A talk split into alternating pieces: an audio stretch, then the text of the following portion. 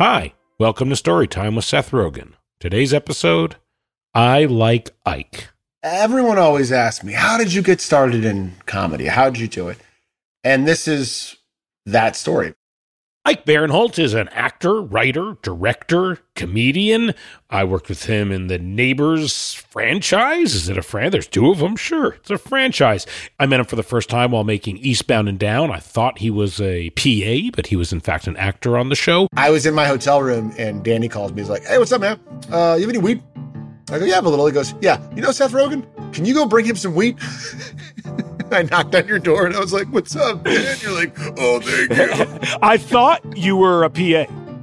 you thought I was a PA. Um, yeah, I apologize if I was dismissive of you in any way, shape, or form. no, no, no. I, I, I let it go a couple years ago. Good. Just a few weeks ago, yeah. Uh, uh, one thing that became very clear to me the first time I worked with Ike is that he is truly one of the quickest thinkers, one of the most convincing improvisers I have ever worked with. His ability to create a new reality on the spot, something with a fully flushed out character, something with a storyline and a narrative to it, out of seemingly nowhere, was truly amazing to me. So I wondered, how did Ike get started in this field? What led him to becoming the type of person that could just think on his feet with such amazing ease? Let's go back to the beginning. As far back as I can remember, I always wanted to be an improviser. Chicago, 1983. Young Ike peers through the front window of his childhood home, hoping to catch a glimpse of the city's up and coming improv actors, playing Yes and beneath the tracks of the L train, hanging out beneath the streetlight, haranguing passersby, asking for non geographical locations. These guys were legends. Colin Mochrie, Ryan Stiles. They did whatever they wanted. To a young Ike, being an improviser seemed cooler than anything. There were no rules, and everybody in the neighborhood liked and feared them. One night after a sh- improv show, two of the performers pretended to be police officers and walked my mother all the way home. it was out of respect. As far back as I can remember, I always wanted to be a gangster. Really? No, I'm joking. That's just like Goodfellas. That's I was just thinking of Goodfellas. I would watch Whose Line Is It Anyway and just think, like, if I could have that. Though, unlike Henry Hill, Ike did not always know what he wanted to do with his life, and his path to becoming an improviser and actor was a long one, with several detours along the way, as you will hear in this story. Ike Barinholtz did not even always want to be an improviser. His journey to becoming that actually was more about trying and failing to fit into what his parents and society expected of him. I also need to point out to our listeners, for the purposes of this story, that Ike Barinholtz is a liar. Don't believe me? Ask his parents, Alan and Peggy. I think we're both recording now. Yeah. No, it went off. No, no, the phone went, the, the light went Oh, off, but you're still recording. Never recording. mind. Talking to Ike's parents very quickly revealed that Ike has had a lifelong struggle with the truth. Like the time he was in fourth grade and a schoolyard coach narked him out for something he'd done in class. His coach said, What the hell is the matter with your kid? I said, What? He said, he, Ike mooned Mr. Lieberman. I said, What? Th- What? No, that can't be. And I was like, no, I made a funny face. And she had to call the school. And she's like, did he make a funny face?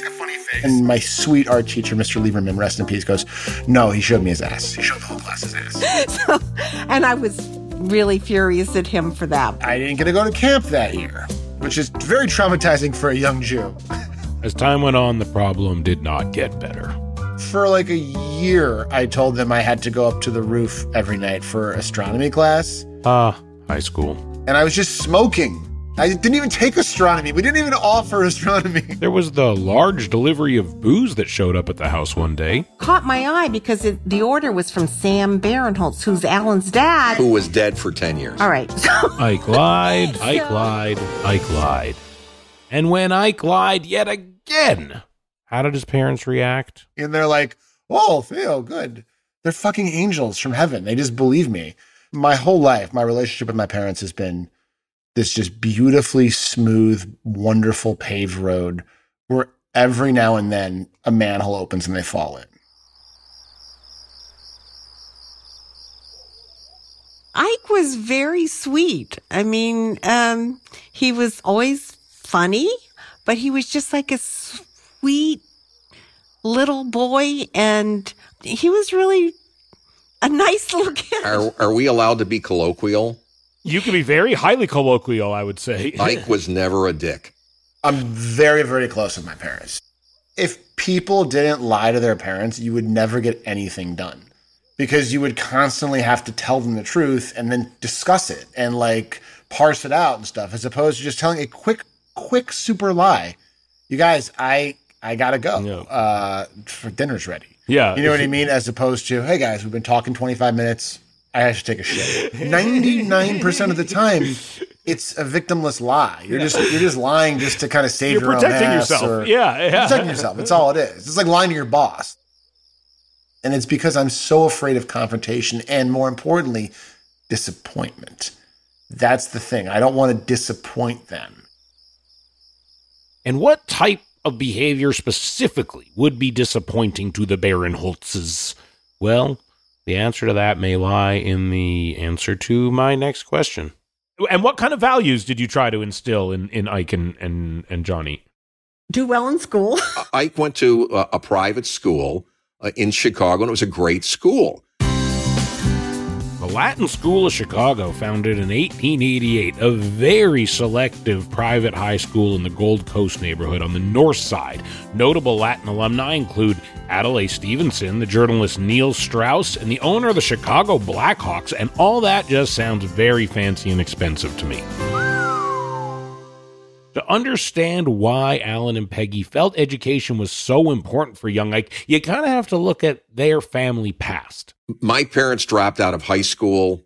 Uh, I was the first, and I got a college degree. Peggy's parents back in the 30s and 40s went to college, got college degrees. Peggy got a college degree. Alan and Peggy even met on a college campus while they were pursuing their bachelor's degrees in the dramatic arts. We were both at Ohio State and we were both working on the same play together. I was in tech, Alan was acting. We were both theater majors.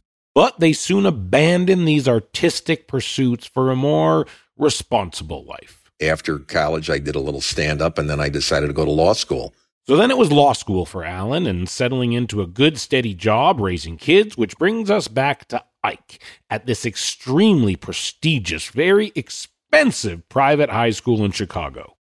Ike did not excel in his studies. He did have another plan for how to succeed in life in the quintessentially most American profession there is, where lying is actually a huge part of the job.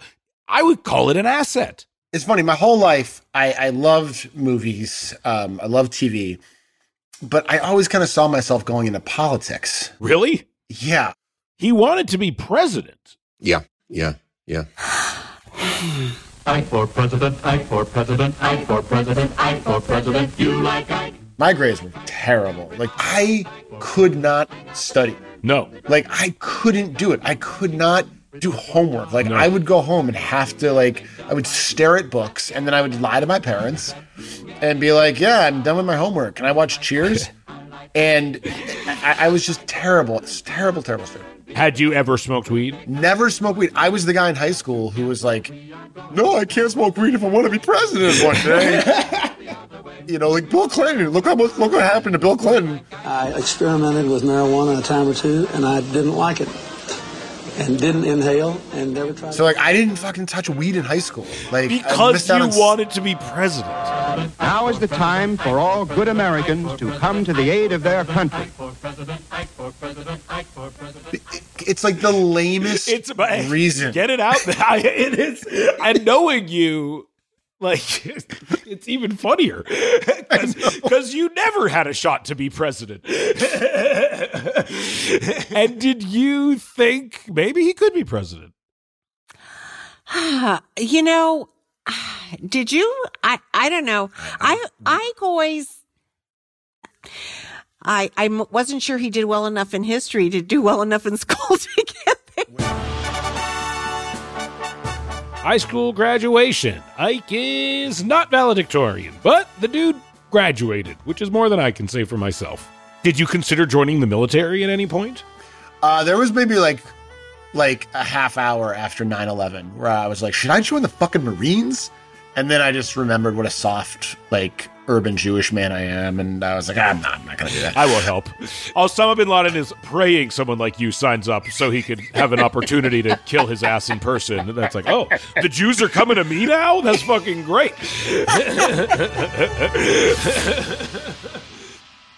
So I applied to a bunch of colleges, and I only got into a handful. And the one I ended up going to was uh, Boston University, Okay. Z- College of General Studies. Boston University's College of General Studies. yeah, like most people you meet, they go to like the liberal arts college or probably pretty smart. They worked hard, and the College of General Studies is like. It's like if you're a dumbass, but like you're like the best hockey player in your town. And so, how did you do it? Just because I I think like I just did well enough on like my like SAT scores and like maybe like my essay that I wrote was just good enough for them to like not look at my grades and be like uh, okay if you can do this for two years you can go to one of the big boy colleges. And, and did you go to college still with the hope of becoming a politician of some sort? Yes, yes I, I did I did. Wow. okay, so it wasn't exactly Harvard. But just like they did with high school, Alan and Peggy invested in Ike's education for college. And to this day, without skipping a beat, Alan can tell you exactly how much he invested. $14,000. And with a lying, deadbeat, delusionally ambitious college freshman heading off to a remedial secondary education, is where our story about Ike the performer really kicks into high gear.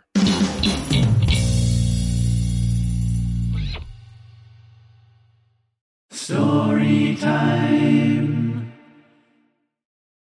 Story time, yeah. I think their expectations of me going into college was like maybe become a lawyer like my dad and then a major in political science. So they were expecting that. That was kind of like what Yeah. I talked about. But once he arrived in Boston, like so many other college kids, Ike was like, you know what? Fuck it. I got to school and I just went nuts.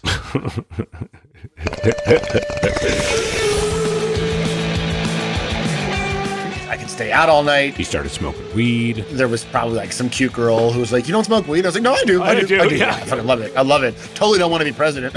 He discovered his sexuality. you know, you could hook up, or as was much more likely the case, uh, jack off. yes, finally. that's a huge thing. Psychedelic drugs. Oh, these are mushrooms? Yeah, yeah. Let's just some shrooms. Boston was his oyster. And then I also started hanging out with some bad kids from Boston who like looked like they were like in the Dropkick Murphys, who were like like thugs, I think. And Boston University's College of General Studies was the last thing on his mind. His dorm room was mostly used for getting fucked up, hanging out, jacking off, and one other thing that he started to do more and more of after he got to college. Don't worry, it's not the gross thing you're thinking of. The one thing I loved doing was watching movies. I would hang out with my friends during the night, and then the next day I would watch movies, sometimes the same movie over and over. Pretty much completely stopped going to class. So I remember at the very end, I went into I, I like the last two weeks, I was like, I should show up, you know, make an appearance. And like I came in, I remember one of the professors looks at me and goes, Who are you? it was like the last week of class, and I was like, uh, Ike Barinholtz. He goes, I crossed you off the list like three months ago, dude. And if Alan and Peggy could ever get Ike on the phone to ask him how he was doing, Ike would do what Ike do.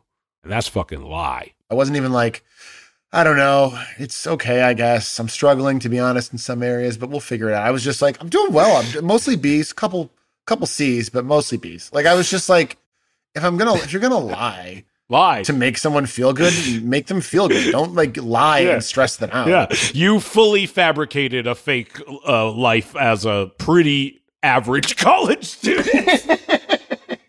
Reach for the stars, right? it's not until Ike is on a plane heading back to Chicago for summer break after his first year that he really had a chance to process what he had done. The guilt really came in with me not telling my parents. Yeah. that was like the thing that like you know, they would ask me, "How's school going?" And I, I just, I couldn't tell them because they're like the nicest people, they're the best people. And if I told them I was like not going to class, they would just get angry. Yeah. And they'd be like, "Well, you have to work harder." And like, I literally couldn't. Like, I literally, if you put a gun to my head and was like, "You need to pass this class," like, you would have shot me. Yeah. he said he physically couldn't do schoolwork. Yeah, yeah, yeah. He had a disease. That sounds like an Ike, yeah. Ah, So, at what point did the idea of taking him on a trip come up? I'm home for summer break, and oh god, I'll never forget. Like it was, it, it was in the morning, and my parents were like, "So, you finished your first year of school. It's great, and as a treat, Dad is going to take you to Las Vegas and Los Angeles." And any like decent person at that moment would be like, "All right, guys, let's talk. Here's the deal." I fucked up really bad and I'm really sorry and I want to figure out how to fix it. What I said was fucking sweet. Vegas and LA? Uh yes, please. So I, I go on this amazing trip with my dad. Like he takes me to Vegas. I'd never been there before. And this was like Vegas before it got real. It was like still kind of old Vegas. Oh, yeah, you know what I 95. mean? Yeah, this is- 95 sure. was before it was super corporate. It was so cool. So we went there and then we went to LA and I just fell in love with Los Angeles. I, couldn't believe LA. I was just blown away. What did you do? What are some of the stuff you did? The place I remember the most was we went to the Ivy. Ooh, the Ivy. Ooh. Brick patio brunch restaurant on Robertson Boulevard that MSNBC once called a celebrity beehive that sees a constant stream of Hummers, Mercedes, and Jaguars pull up and discharge folks who pay through the nose to be seen eating in public. Still love the Ivy. um, it's insanely priced. I was like, are you, I'm sorry, you're telling me these tacos are forty dollars? Oh no! You guys mind if I tell you a quick story about the Ivy? Let's do it. It's time for an Inception esque story within a story. Ooh. Chris Nolan would be super psyched with me. When I was very young, maybe 18, I guess, Judd invited me to go to Garry Shandling's uh, birthday God. at the Ivy. I had very little money at the time. Mm-hmm. I literally like ordered like a side salad for myself. We eat the meal. Someone was like, "Let's just split this." And What? Yeah, that's what. And I didn't want to be the guy who, like, again, in front of some of my idols, was like, "No, let's not split this." I ended up paying like hundred and nine dollars for like a fucking side salad or some shit like that, and it stings me to this day. Nothing worse than going to a nice restaurant when you're broke. Yes, it's the worst fucking thing in the entire world. Good thing for little Ike that when he was traveling with his dad, Alan covered the bill. Are you, I'm sorry, you're telling me these tacos are forty dollars? Let's get back to this one. Anyway, you went to the Ivy, uh, a, a ridiculously priced restaurant. Ridiculously priced restaurant, but it was so cool, and I was just like, oh my god, LA is awesome. We have a cousin uh, who was a filmmaker. He was probably in his mid to late 20s, and he had made uh, a, a successful film or two. Yes, my cousin Adam took us to the Ivy. and it was here over approximately $270 worth of tacos.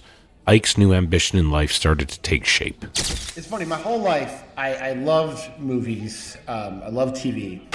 The one thing I loved doing was watching movies.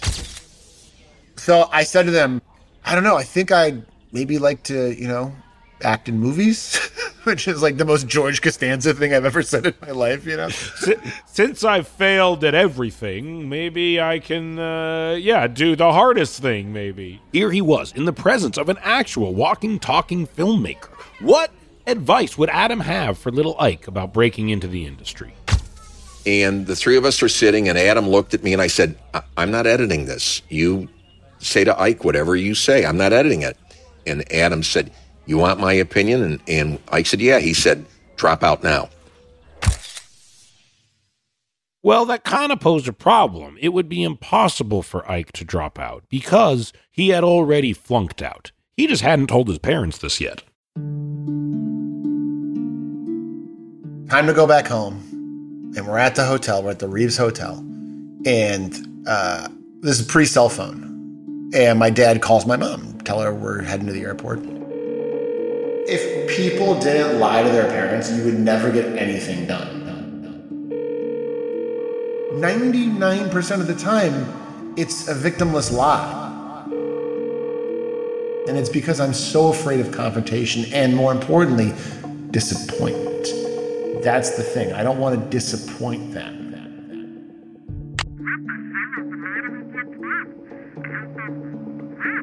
He's like, okay, hey, what, what, what? What do you mean?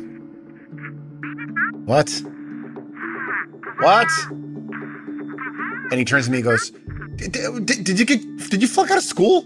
Did you flunk out of college? I got the letter back in Illinois. My feelings were first, give me back my fucking $14,000. Why don't you tell me about this?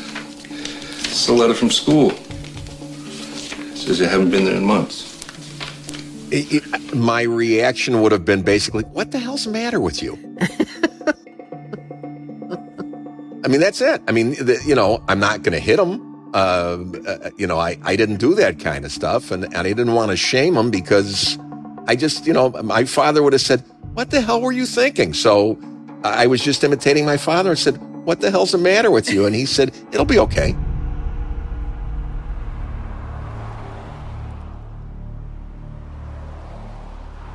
His dreams of Hollywood stardom just beginning to brew, Ike was headed in specifically the wrong direction to LAX, and then on a plane back to his childhood home in Chicago. His presidential bid not happening, college degree not happening. Alan and Peggy's disappointment was just too much to bear.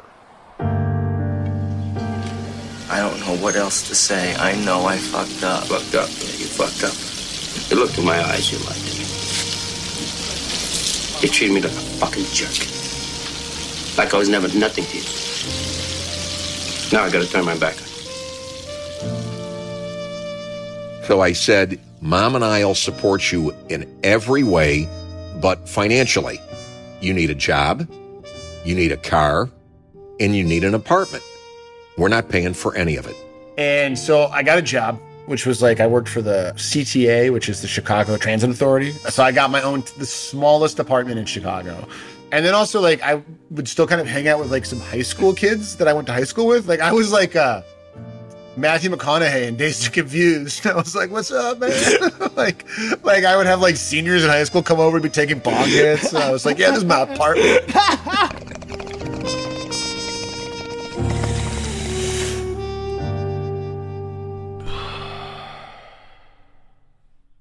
Knowing that I wanted to kind of act and get into it, I had no clue where, where to start. I was like really bumming because I was just like, I'm not doing what I want to do and I have no idea how to do it. So this is when my parents come in and save the day. Story time. Story time, yeah. Alan and Peggy's disappointment really did not last. And when you hear Alan talk about it now, it's clear that he was really judging Ike through the perspective of someone who thought their son had to tick certain boxes in order to be a successful person. But he has since realized that Ike is not that type of person. The boxes that may be applied to some people did not apply to him. Also, I think maybe Alan started to reflect on the things that he had given up in order to have the family life that he ultimately wanted. And I think that is where he uncovered a newfound empathy for Ike. So for two weeks, I was upset. And, and here's the reason, quite seriously. It was unheard of that my kid was going to drop out of college. And I was more concerned initially what the parents of the other kids were going to be thinking. Um, and, and then after a week or two, I said, you know what? Who the hell cares about what they think? just be a good kid and do some good stuff. After all this shit goes down, they're super depressed, and I'm super bummed out. I'm living in this shithole apartment. so my dad calls me and he's like, um, Friday night, I'm taking you to this thing at Improv Olympic. I remember being like, I don't want to go. I have high school friends to hang out with, you know, like we're gonna fucking watch Firestarter or some shit. I don't know. He's like, no, no, no. You want to go? You want to be an actor? Maybe you got to see kind of different kinds of acting. But he took me to see this show, and it was the Improv Olympics 10th anniversary. Now, the Improv Olympic, as you know, Chicago, sometimes it's the worst thing you've ever seen, sometimes it's the funniest shit you've ever seen. Oh, 10 years! Holy cow! There's a scene going on. Two guys waiting in line to see a movie. Yeah. And they didn't say what the movie was. And they're doing the scene, and Tim Meadows enters and is like, Are you dudes waiting in line to see Solo? Which was a movie that came out that day starring Mario Van Peebles. Oh, of course. Yeah, the robot movie. Yeah. The robot movie, right? And the tagline for Solo uh, in the newspaper ads was part man, part machine, all weapon. Tim Meadows. And he goes, So they say this dude's part man, part machine, but all weapon? How is that possible?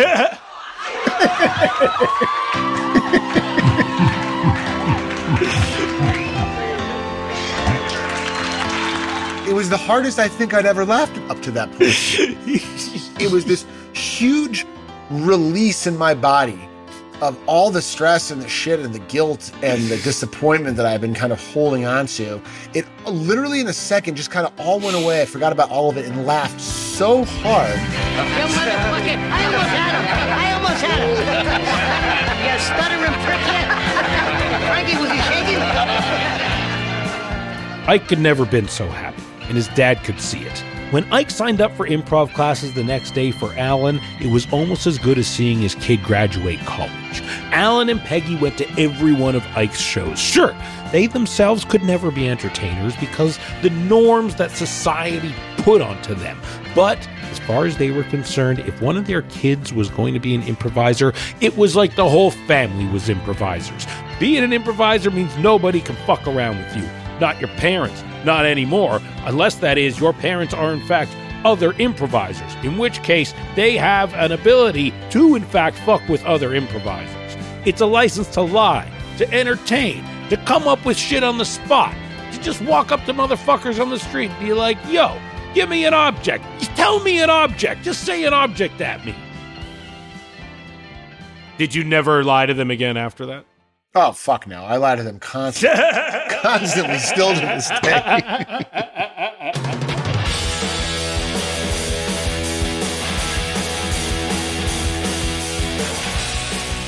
Storytime with Seth Rogen is an Earwolf production, produced, edited, and sound designed by Richard Parks III. Our executive producer is Frida Perez.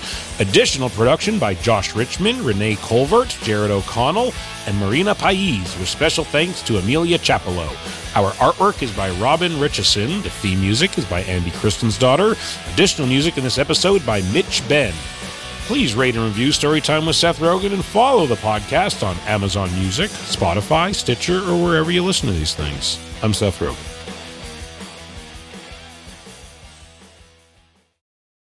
Hi there, this is Mary Holland. You may know me from Happiest Season or Veep or The Woman in the House Across the Street from the Girl in the Window. Or you may know me as Janice Cramps. Huh? I want to wish Comedy Bang Bang a happy 15th anniversary. Wow, 15 years old. Comedy Bang Bang is about to get its driver's permit. I'm so excited for it. And I'm, you know, really grateful because Comedy Bang Bang has brought me so much joy as a listener and a performer. And I'm just very grateful for this community that we have in Comedy Bang Bang. You can hear me and a lot of other very funny people on Comedy Bang Bang wherever you get your podcasts. So what are you waiting for? Tune in.